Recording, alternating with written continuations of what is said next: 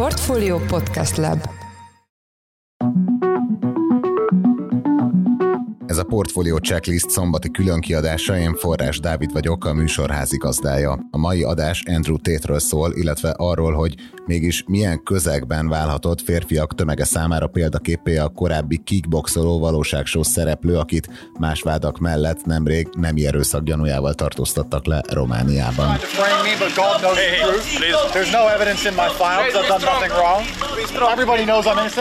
Bár a mainstream média esetenként korábban is foglalkozott vele az elmúlt hetekben nagyon nehéz volt úgy egy nagyobb híroldal címlapját felkeresni, hogy Tét valamilyen hírrel ne szerepeljen rajta.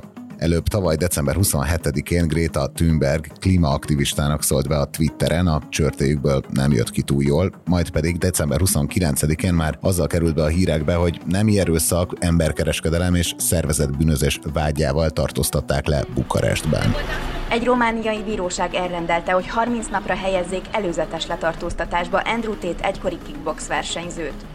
Andrew Tate was among four suspects arrested last night in Romania, and it appears a Twitter war with environment. Tate egy 36 éves amerikai-brit influencer, aki évek óta Romániában él, és meglehetősen öltözőszagú életúttal rendelkezik. Korábban profi kickboxoló volt, 2016-ban pedig szerepelt a Big Brother brit kiadásának 17. évadában. Innen idő előtt kitették, mivel nyilvánosságra került egy felvétel, amin egy ágyon egy alsó nevűben lévő nőt előbb megpofoz, majd egy övvel megüt, azzal párhuzamosan, hogy verbálisan alázza és alárendeltjének tünteti fel. A videóról egyébként azt mondta Tate, hogy a jelenet konszenzuális volt, és a nevetéseket kiszerkesztették belőle. A narratíváját azonban nem kifejezetten támogatják későbbi megnyilatkozásai. Ezek közé tartozik, hogy szerinte a szexuális erőszak áldozatává váló nők valamekkora felelősséget azért viselnek abban, hogy bántalmazás áldozatává váltak. A nőket a férfiak tulajdonának tekinti, akiknek a konyhában van a helyük, és saját bevallása szerint egyebek mellett azért költözött Romániába, mert egyfelől Kelet-Európában kisebb az esélye, hogy eljárjanak ellene szexuális zaklatás miatt, másfelől pedig a korrupció sokkal szélesebb körben érhető el, mint a nyugati világban. Hát, hogyha nagyon röviden kell erre válaszolnom, azt mondhatnám, hogy ők azért elvégezték a házi feladatot, és utána néztek, vagy utána nézhettek annak például, hogy Romániában egyáltalán a családon belüli erőszak áldozatainak a száma is az egyik legmagasabb európai szinten. Vig Emese a Transtelex erdélyi hírportál vezető szerkesztője és hát a kiskorúak elleni erőszakos cselekedeteket sem ítélik el minden esetben a törvényszékeken, úgyhogy ezek mind olyan információk voltak, amelyek gyakorlatilag nyilvánosak, európai és globális statisztikák vannak erről, felelhetők, tehát ilyen szempontból ők elvégezhették a házi feladatot, és nekik nagyon feküdt ez az ország. E, emiatt is, meg ráadásul ugye az EU-nak a tagja Románia, tehát nem volt különösebb gond az ide-oda utazással, végül mégiscsak a térképen maradtak, nem mentek le a térképről, nem egy el, eldugott kis szigetre bújtak el. Pontosan olyan volt ez az ország, ami nekik megfelelt. Annyira volt nyilvános, amennyire kellett, annyira volt európai, amennyire kellett, és annyira patriarchális, amennyire nekik szükségük volt rá. Lehetett ugyanakkor egy másik oka is annak, amiért Andrew Tate és a vele együtt most letartóztatott testvére Tristan Tate Bukarestbe költöztek. Ott ugyanis könnyebben találhattak olyan nőket, akiket rávehettek arra, hogy webkamerán keresztül szexmunkát végezzenek nekik, de erről később. Miután Romániába költöztek, 2018 táján Tristan Tate-nek volt egy fél éves kapcsolata. Az egyik legismertebb román celebbel, Bianca Dragusánúval, ami miatt a bulvár sajtó figyelmét fölkeltette, és akkor rengeteget cikkeztek róluk, akkor könyvelték el őket, mint állandó jelenlévőket a bukaresti, tehát a román fővárosi éjszakai életben, klubokban, ragadtak rájuk a nők, mindenki, aki körülöttük volt, posztolt legalább egy fotót az Instagramján, vagy a TikTok fiókjában, hogy lássák, hogy ők is közel kerültek a tét fívérekhez, ez. Tehát legalábbis a román fővárosban tudtak arról, hogy, hogy ott vannak, és volt egy rajongókörük, ikonoknak számítottak abban a közegben, amelyik a gyors meggazdagodásra, a celebségre épített, és azok is dörzsölőztek hozzájuk igazából, akiknek bejött ez a fajta szubkultúra, amit itt is terjesztettek természetesen. Hát ők itt is azt mondták el, amit gyakorlatilag minden felületükön hangoztatnak, hogy az, aki őket követi, aki rájuk hallgat, az elsősorban megtanul bánni a nőkkel, megtanul sikeres lenni és meggazdagodni. Ugyanazt próbálták itt Romániában is eladni, amit végül is nemzetközi szinten próbálnak, és vannak a követői között bőven fiatal, elsősorban román fővárosi férfiak,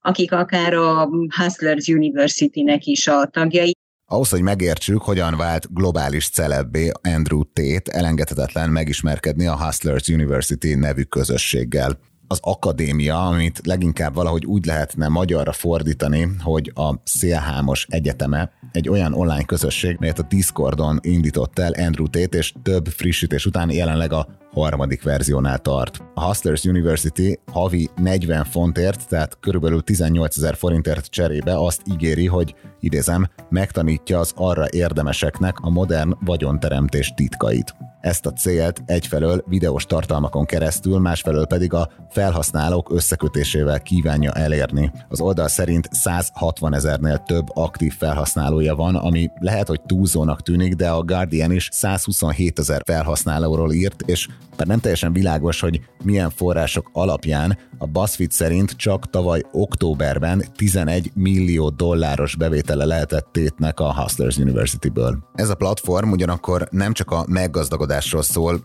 mint tét számára, hanem arról is, hogy létrehozott egy lojális tagokból álló közösséget, ami akkor is terjeszti meglehetősen toxikus nézeteit a különböző közösségi média platformokon, ha őt magát letiltják ezekről a helyekről. Ez korábban több esetben is megtörtént vele, egyebek mellett a Facebookon, az Instagramon, a TikTokon és a Twitteren is törölték a fiókját, ide egyébként Elon Musk hatalomátvételét követően visszaengedték. De a lényeg, hogy Tétnek majdnem mindegy, hogy a nézeteit, valamint azokat a videókat, melyeken sportkocsik mellett értekezik a meggazdagodásról, valamint különböző társadalmi kérdésekről, ő maga osztja meg, vagy az a több milliós követőbázis, amelyet időközben összeszedett. Tét ugyanis radikális szövegeivel és az életről alkotott megfejtéseivel különösen népszerű lett a manoszférában, és azon belül is az incelek között. A manoszféra online férfi közösségek változatos hálózatát takarja, melyek tagjai antifeminista, szexista nézeteket vallanak. Közéjük tartoznak a pick-up artistok, azaz a felszedő művészek. Ők általánosságban nőket tárgyasító, manipulatív módszereket oktatnak férfiaknak. Ezekről az eszközökről ugyanis úgy tartják segítségükkel vonzóbbá lehet válni a nők előtt. Másik nagyobb csoport a manoszférában a men going their own way, azaz olyan férfiak, akik a saját útjukat járják. Ők annyira toxikusnak tartják a nőket, hogy inkább kerülik a velük való komoly kapcsolatot. A harmadik kategóriába tartoznak a férfi jogi aktivisták, ők a férfiak számára előnyös politikai változásokért küzdenek, és a negyedik egyben legveszélyesebb csoport az incelek, akikhez számos erőszakos cselekmény és terrortámadás is köthető az incel egyébként egy rövidítés, ami az involuntary celibacy-ból, azaz a nem önkéntes cölibátusból származik. Olyan embereket takar, akik akaratuk és vágyaik ellenére sem képesek romantikus vagy szexuális partnert találni. Az első olyan közösséget, ami incelként hivatkozott magára 1993-ban hozta létre egy kanadai egyetemista nő. Ő egy netes platformot kreált arra, hogy megosztassa a saját gondolatait szexuális inaktivitásáról, és erre lehetőséget biztosította az oda látogatóknak is. A gondozását 2000 körül fejezte be, és ahogy az az interneten gyakran előfordul, a közösségben elszabadult a pokol, és a tartalom egyre inkább eltolódott abba a nőgyűlölő irányba, amivel most azonosítják az incel mozgalmat. Persze nem kizárólag incelek körében lett sztár Andrew Tate, de az a típusú világnézet, amit a nőkről val, nagyon imponálóan hat azon férfiak számára, akik úgy tartják, hogy nekik joguk lenne a szexhez, de a nőktől ezt mégsem kapják meg. Tét népszerűségét a fiatalok között az angol nyelvű világban az is jól mutatja, hogy egy 2022. januári 500 fiatal ausztrál fiú megkérdezésén alapuló felmérés szerint a tínézserek 28%-a felnéz rá, 36%-uk pedig rokonszenvesnek találja. Az egyik oka, hogy Andrew Tate szimpatikus lehet sok fiatal fiúnak egy olyan jelenség, ami szervesen kapcsolódik az incel kultúrához, ez pedig az entitlement. Az entitlementnek a legpontosabb fordítása talán a feljogosítottság érzés magyarra, ami talán egy kicsit faramúci, hogyha sokszor entitlementként beszélünk róla magyarul is, és hát definíció szerint ez egy ilyen stabil és ilyen átható, mindent átható tudás arról, hogy valaki többet érdemel, és több mindenre van joga, mint másoknak. Ezt Nyúl Boglárka társadalompszichológus, a Trentói Egyetem posztdoktori kutatója mondja. És ami izgalmas szerintem az entitlementben, hogy ennek van személyes verziója is, tehát személyes entitlement, de van egy csoportalapú formája is, ami abban különbözik, hogy a személyes entitlementnél azt gondolom, hogy én azért vagyok feljogosítva dolgokra, mert én én vagyok, tehát az egyén az én entitlementemnek a forrása, viszont a csoport alapú entitlementnél a csoport az én feljogosítottság érzésemnek a forrása. Tehát valamit megtehetek azért, mert ennek a csoportnak a tagja vagyok. Valami jár nekem, mert oda tartozom. És nagyon izgalmas a kettő közötti különbség, mert hiába néz ki sokszor hasonlóan, amiatt, mert más a forrása, máshogy tudnak működni különböző esetekben. Ezzel kapcsolatban van nekem is kutatásom, hogy hogy különbözik a személyes entitlement és ez a férfi csoport alapú entitlement. Tehát, hogyha én azt gondolom, hogy nekem férfiként, vagy a férfiaknak jár az, hogy, hogy szexuális kapcsolatot létesítsenek nőkkel, akkor jobban el fogom ezeket fogadni egyébként, és jobban elfogadom a szexizmust, hajlamosabb leszek nőellenes dolgokat mondani.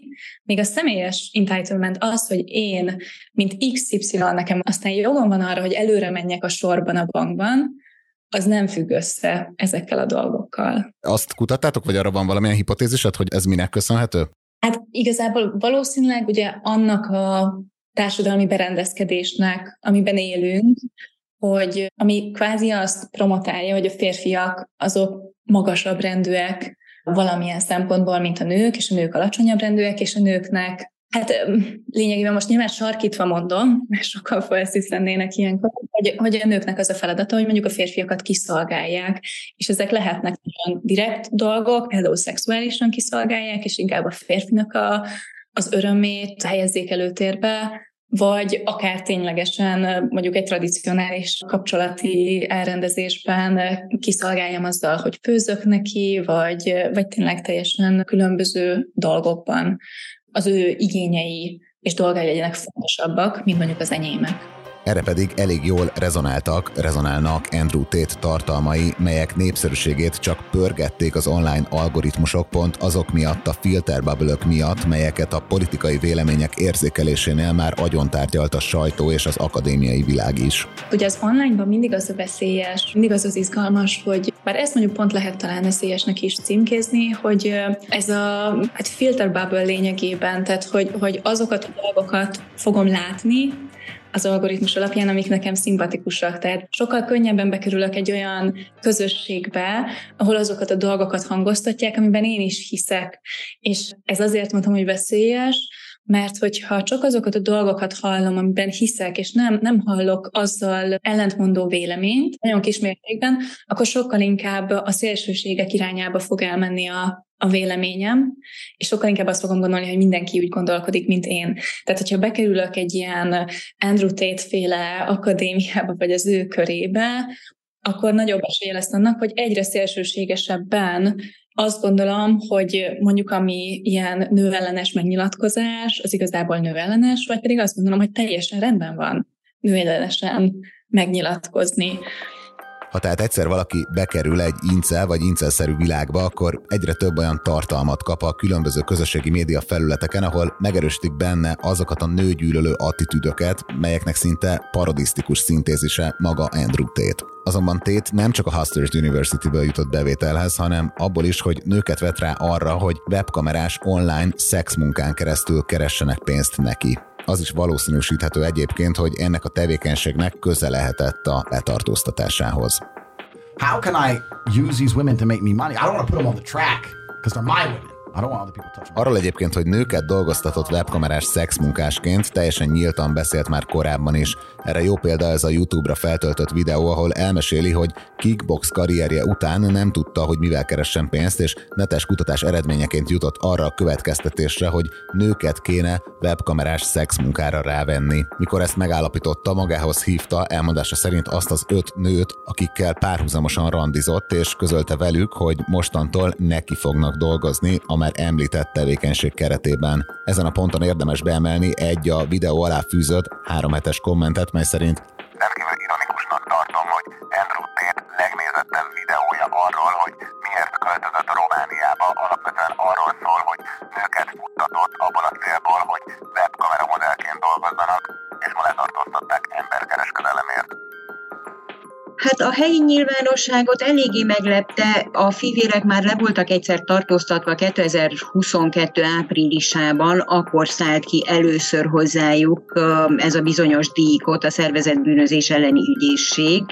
Ő megint Vig Emese, a Transtelex vezető szerkesztője és akkor bekísérték őket a rendőrségre, egy elég hosszú kihallgatásuk volt, de utána szabadon engedték őket, és ezek szerint azért mégsem voltak elég okosak, azt hitték, hogy ennyivel megtiszták. Akkor, amikor megkísérték őket, akkor is az amerikai hatóságok kérésére tett tette ezt a román rendőrség, és az amerikai hatóságok már akkor azt állították, hogy akarata ellenére fogva tartanak egy 21 éves fiatal amerikai nőt, amerikai állampolgárt. Ennek akkor nem lett semmi következménye, de szerintem ugye aztán az azt következő fél évben, tehát 2022. decemberig folyamatosan figyelhették őket, gyűjthettek információkat, adatokat, és akkor 2022. december végén robbant ez a történet, amikor letartóztatták. A sajtó, a román sajtó fölkapta a hírt, és nagyon sok minden megjelent azokban a napokban, és most is figyelemmel követik. Elsősorban amiatt, mert nagyon nagy a nemzetközi szintű érdeklődés a történet iránt, és ugye a nemzetközi lapok is ezeket a román forrásokat használják akkor, amikor napirenden tartják az olvasóikat arról, hogy mi történt, milyen újabb információk vannak a, a tét ügyben, tehát a román sajtóra hivatkozva írták meg, hogy lefoglalták a, a luxusautóikat, hogy kiket tartóztattak le a tétfívérekkel együtt. Kiderült, hogy ugye egy román volt belügyi alkalmazott volt az, akit megbíztak a tétfivérek azzal, hogy az ő biztonságukkal is foglalkozzék, és hogy egy román volt rendőrnő volt az, aki a lányokra felvigyázott, akit szintén letartóztattak a tétfivérekkel. Hát ezek mind olyan információk, amelyek a román sajtóból kerültek a, a nemzetközi sajtóba, és még most is nagy figyelemmel követik az újabb és újabb fejleményeket. Igen, ugye ezt említetted, hogy egy volt rendőrnőt is letartóztattak az ügyben, ugye egy plusz egy, egy korábbi börtönőr megszólalt, egy politikus tinédzser lánya is, ugye erről ti is írtatok a, a Transtelecen, és elmondta, hogy megpróbáltak behálózni, hogy szerinted mennyire tűnik ezek alapján érintetnek a, akár a román gazdasági elit, vagy politikai osztály? Hát a, a politikai elit szerintem kevésbé lehet, hogy, hogy olyan emberek, akik esetleg a második sorban vannak, tehát nem hiszem, hogy be vannak kapcsolva, vagy egyelőre nem volt nyoma annak, hogy belennének kapcsolva a tétfívérek egészen magasrangú román politikusokhoz. De van az a réteg, az, az új gazdagok, új celebek, ez ugye minden országban megvan, akik valahol ott ingadoznak a bizonyos, tehát a, a politikusok és a komoly üzletemberek között, tehát akik a gyors meggazdagodásra számítanak, akiknek az üzleti modelljeikben benne vannak például azok a praktikák is, amelyeket a, a testvérek is szorgalmaznak és népszerűsítenek, ugye a Hustlers egyetemükön, és ezekkel tartottak fenn elsősorban kapcsolatot a tétfivérek. Most ebbe persze bele kerül a képbe egy-egy olyan nő, vagy egy-egy olyan üzletember is, román üzletember, akik nem feltétlenül ugye a nagykönyv szerint bonyolítja a különböző üzleteit. Bent ez egy konkrét személy, vagy milyen körök? Hát ilyen körök most nemrég cikkezett arról a, a román sajtó, hogy megtalálták az egyik tulajdonosát annak a vállalkozásnak, amelyen keresztül bonyolították ezeket a videócsetes dolgokat. Egy 29 éves fiatal karesti román férfiról van szó, aki teljesen természetesen elfogadta azokat az elveket, amelyeket a testvérek vallanak, és a rendőrség lefoglalt nála különböző számítógépeket, memóriakártyákat, telefonokat, viszont magát a férfit nem tartóztatták le, és az állítólag elutazott Bukarestből, mert egyelőre nem volt kiadva semmiféle letartóztatási parancsa nevére ennyit írnak róla, és azért mondom, hogy, hogy lehetnek ilyen személyek, akik direkt módon is érdekeltek a tétférek üzleteiben. Igen, amit ugye említettél, hogy a, hát nagyon sok nemzetközi média, tényleg televíziók, print, online sajtó is folyamatosan hivatkozik román nyelvű cikkekre. Itt az erdélyi magyar, vagy a romániai magyar nyilvánosságra milyen hatást gyakorol az ügy, mennyire foglalkoztatja ez a, az olvasókat? Hát az biztos, hogy az elmúlt időszakban nagyon sokan kerestek rá a Google-en arra, hogy kicsodák a fivérek, és érdeklődve tapasztalták, hogy egy olyan nemzetközi szubkultúrába csöppentek, amelyről eddig gyakorlatilag szinte alig tudott valaki valamit, de hogy igen, érdekli őket, érdekli az olvasókat, főként azért, mert eddig ugye hát a helyi bűnözők azok sokkal kistílűbbek, mint ezek a fivérek, és egy, egy olyan fajta világra nyílt bepillantásuk ezáltal az ügy által, amely eddig teljesen ismeretlen volt számukra. Szerinted ez az egész ügy, ez, ez gyakorolhat-e valamilyen hatást azokra a narratívákra, amik megjelennek a hát gondolom a Románia is, de általánosságban így a kelet-európai nyilvánosságban a nők elleni erőszakról, tehát pont ezekről az ügyekről, amik a, hát a, abban a közösségben nagyon erősek és nagyon szélsőséges vélemények fogalmazódnak meg, ahol Andrew Tétet meg a testvérét egyfajta ilyen bálványként imádták, tehát hogy ez lehet-e valamilyen pozitív hatása ennek az ügynek az ilyen típusú narratívák tekintetében? Nem hiszem, hogy ilyen nagy hatásuk volna a tétfívéreknek, legalábbis ami a romániai magyar közösséget illeti, amelyben természetesen a, az erőszaknak és a nők elleni erőszaknak megvan a, a maga helye, de hogy ez inkább a sok száz éves patriarchális társadalomnak a hagyományaira és a feldolgozatlan történetekre vezethető vissza, mint ilyen nagyon modern és nagyon friss behatásokra.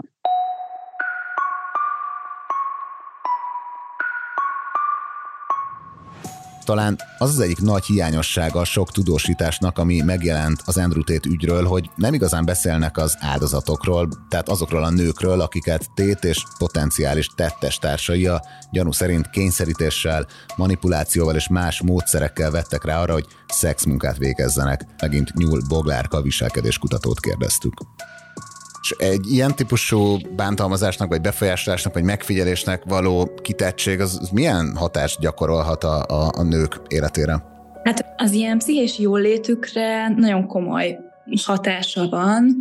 Magasabb például a depresszió, vagy a szorongás, azoknál az embereknél, akik jobban ki vannak téve a bántalmazásnak, magasabb náluk egyébként a szerhasználat, akár az alkohol, akár a, a dohányzás, extrémebb esetekben nyilvánvalóan az öngyilkosság is, illetve hát be tudnak ilyen különböző folyamatok indulni, akár az, hogy nyilván az önértékelésre is abszolút hatással van, illetve mondjuk arra, hogy mondjuk egy nem erőszak esetén, hogyha azt gondolom, hogy az az áldozat valahogy tehetett arról, hogy őt megerőszakolták, akár azért, mert rövid szoknyában volt, vagy hogyha online-ba visszamegyünk, hogy azt gondolom, hogy tehet az a nő arról, aki elküldte a filmesztelen képét, az akkor nagyon szerelmes pasiának, és utána az megosztja róla ezt, akkor az egyfajta ilyen védekezés nekem, hogy elkezdtem hibáztatni az áldozatot, mert azt gondolom, hogy akkor ez velem nem történhet majd meg. Tehát ezek ilyen nagyon faramúci dolgokat is be tudnak indítani, hogy elkezdem én hibáztatni az áldozatot, akár nőként is, hogy aha, ez, ez biztos azért volt, és hogyha én ezt nem csinálom, akkor ez velem nem fog megtörténni, nyilván ez nem tudatosan, de hogy ezen kívül nyilván tényleg, ahogy mondtam, a pszichés jól létre, önértékelésre és mindenféle betegségre is, vagy egészségre is hatással tud lenni. És vannak-e olyan női csoportok, akik, akik nagyobb kockázatnak vannak kitéve, online vagy offline, hogy kihasználják őket, hogy, hogy erőszakot kövessenek el ellen, tehát valahogy ezt meg lehet-e fogni? Uh-huh. Hát a különböző fajtáknál különböző dolgok lehetnek. Tehát nyilván a párkapcsolati erőszaknak azok vannak jobban kitéve, akik párkapcsolatban élnek.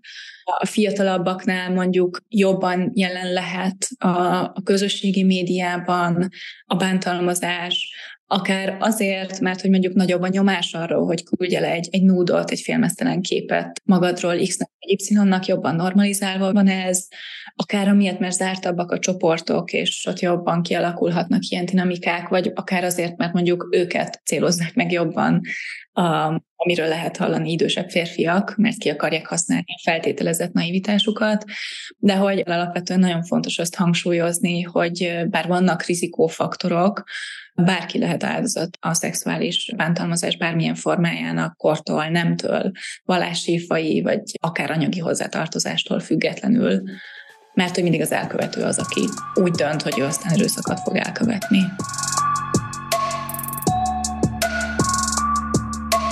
Ez volt a Portfolio Checklist különkiadása az Andrew Tate ügyről. Ha tetszett az adás, iratkozz fel a podcast csatornánkra bárhol, ahol podcasteket hallgatsz a neten.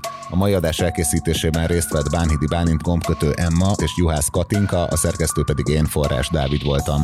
Új, hagyományos hírelemző adással hétfőn jelentkezünk, addig is minden jót kívánunk, sziasztok!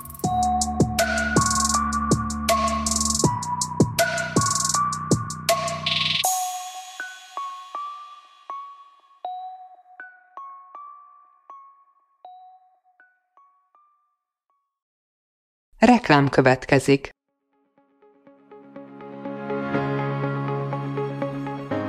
Raúl Müller Lajos vagyok, az Agrárszektor főszerkesztője. Májusban két tematikus konferenciát is rendezünk Kecskeméten az agrofood szektor szereplőinek. A május 22-én tartandó Portfolio Agrofood 2024 konferencia az élelmiszeripari vállalkozások, beszállítóik, a szolgáltató cégek és a kereskedők számára nyújt egyedi betekintést az aktuális trendekbe. A május 23-án megrendezendő Agrofuture konferencia pedig egyedülálló módon tematikus formában foglalja össze a hazai agrárgazdaság fenntarthatósági követelményeit és innovációs lehetőségeit.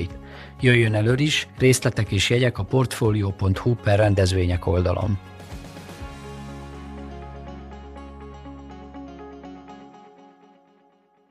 Reklámot hallottak.